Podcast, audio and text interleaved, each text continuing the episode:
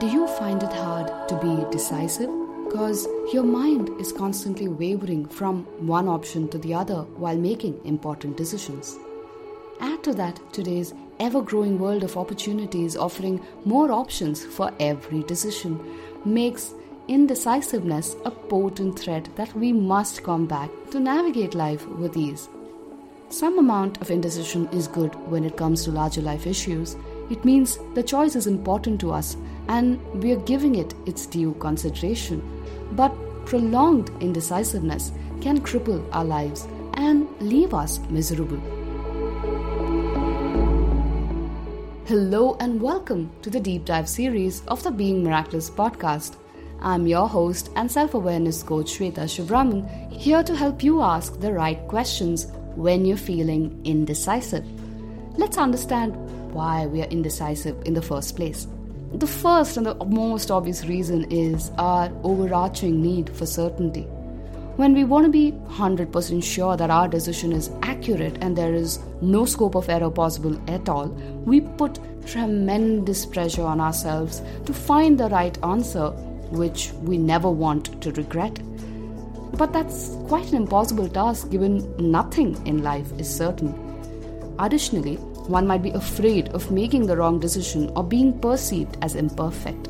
The fear of possible failure and the need for perfectionism combined make a lethal combination that paralyzes us from moving in any particular direction. Lastly, this indecisiveness can be traced back to a fundamental lack of trust or self confidence. If one doesn't trust their own capabilities, making a decision, especially the important ones, can become excruciatingly painful.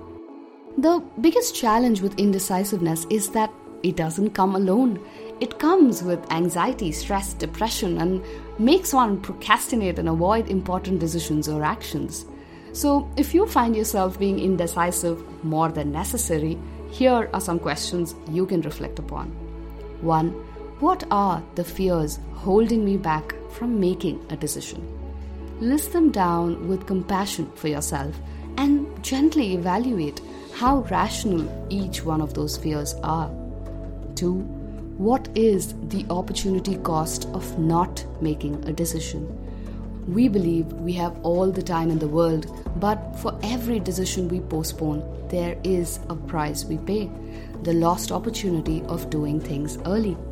So, if you find yourself being indecisive for long stretches, identify what is that price you're paying by not deciding and ask yourself is it worth it?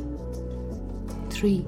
Is there a smaller decision you can make towards this larger confusion that you're dealing with?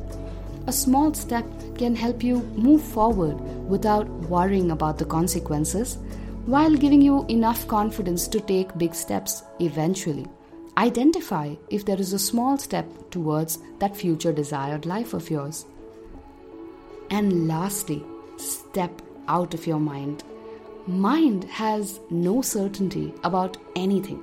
Like how Osho says, mind is never decisive. Mind is indecisiveness. The functioning of the mind is to waver between two polar opposites and try to find which is the right way. It is like closing your eyes and trying to find the door. Certainly, you'll feel yourself hanging between the two. Instead, become aware of the mind. Whatever the polarity, just be aware of it. Firstly, you'll realize that you're not the mind. Second, that awareness has a decisiveness that the mind never has. Curious to know more about how awareness can help you be more decisive? Reach out to me for a 30 minute discovery session on how I can offer one on one support in your journey as your coach. I can personally vouch that deepening self awareness can influence all aspects of our life, including indecisiveness. Until we meet again, this is Shweta signing off, hoping you have a fabulous week ahead.